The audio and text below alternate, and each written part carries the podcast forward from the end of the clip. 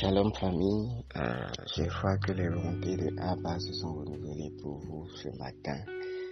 Euh, je suis votre frère Samuel et c'est une immense joie renouvelée pour moi de vous apporter une parole de la part du Seigneur.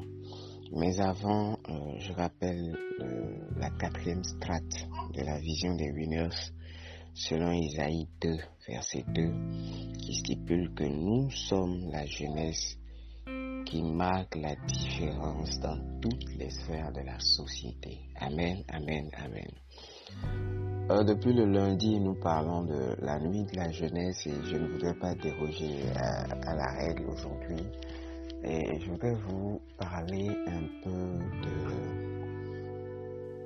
de, ce que le Seigneur m'a euh, révélé à travers l'apôtre Arnold de Bouillon donc je partage avec vous une de ces paroles ce matin. Elle est basée sur l'histoire de Balaam et de Balak. Vous connaissez tous l'histoire de cet homme de Dieu qui a été sollicité pour maudire le peuple d'Israël pour le roi Balak.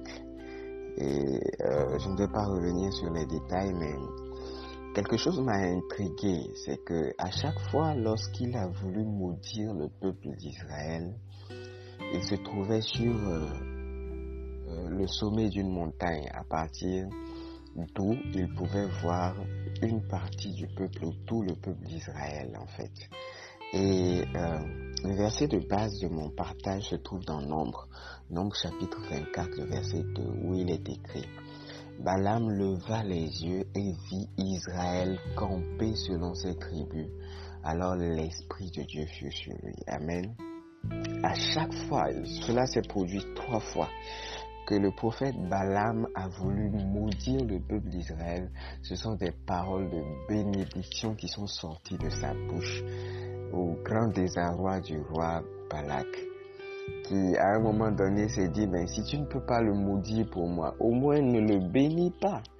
Amen, amen. Et je me suis demandé, mais comment, comment est-ce que c'est possible Comment est-ce que en voulant maudire à chaque fois le peuple d'Israël, lorsqu'il regardait le peuple, le prophète Balaam ne pouvait sortir que des bénédictions. Et euh, l'apôtre Bouillon, inspiré par Dieu, euh, par Saint-Esprit, m'a permis d'entrevoir, de voir, de comprendre la, révélation derrière, derrière euh, cette capacité du prophète Balaam à maudire le peuple.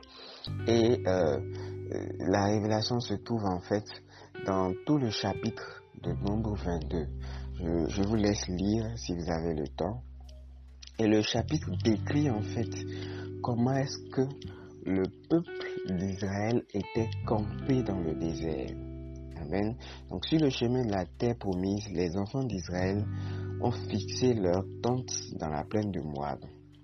Et euh, le, roi Balak avait entendu parler de leur, de leur victoire et il a, été troublé. Donc il a voulu les maudire avant de, de, combattre contre eux. Et il est allé chercher un prophète du Seigneur.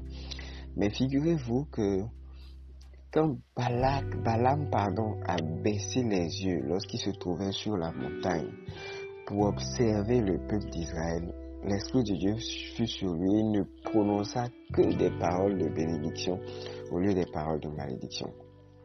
Pourquoi? Parce que euh, le campement du peuple d'Israël était disposé en, par tribu en fait. On avait euh, 108 100 personnes à l'ouest, euh, 186 400 personnes à l'est, 157 600 personnes au nord et 151 450 personnes au sud. Et c'était différentes tribus qui étaient rangées en fait dans cet ordre-là tout autour du tabernacle.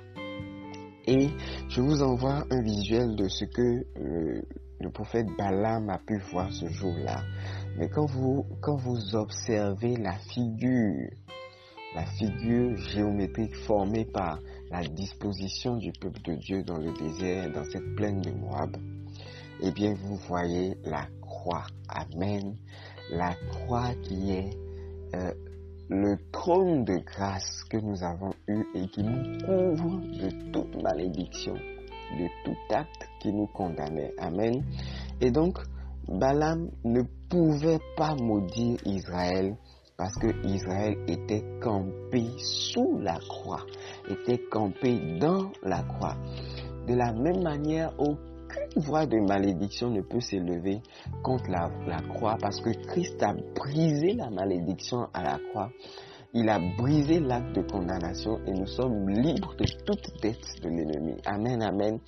Et euh, ce matin, je voudrais euh, vous, vous rappeler que Dieu dispose dans le temps des, des événements, des endroits, des, lieux, des, des, moments particuliers comme ça qui constituent des qui constituent un peu comme des représentations de la croix. Amen.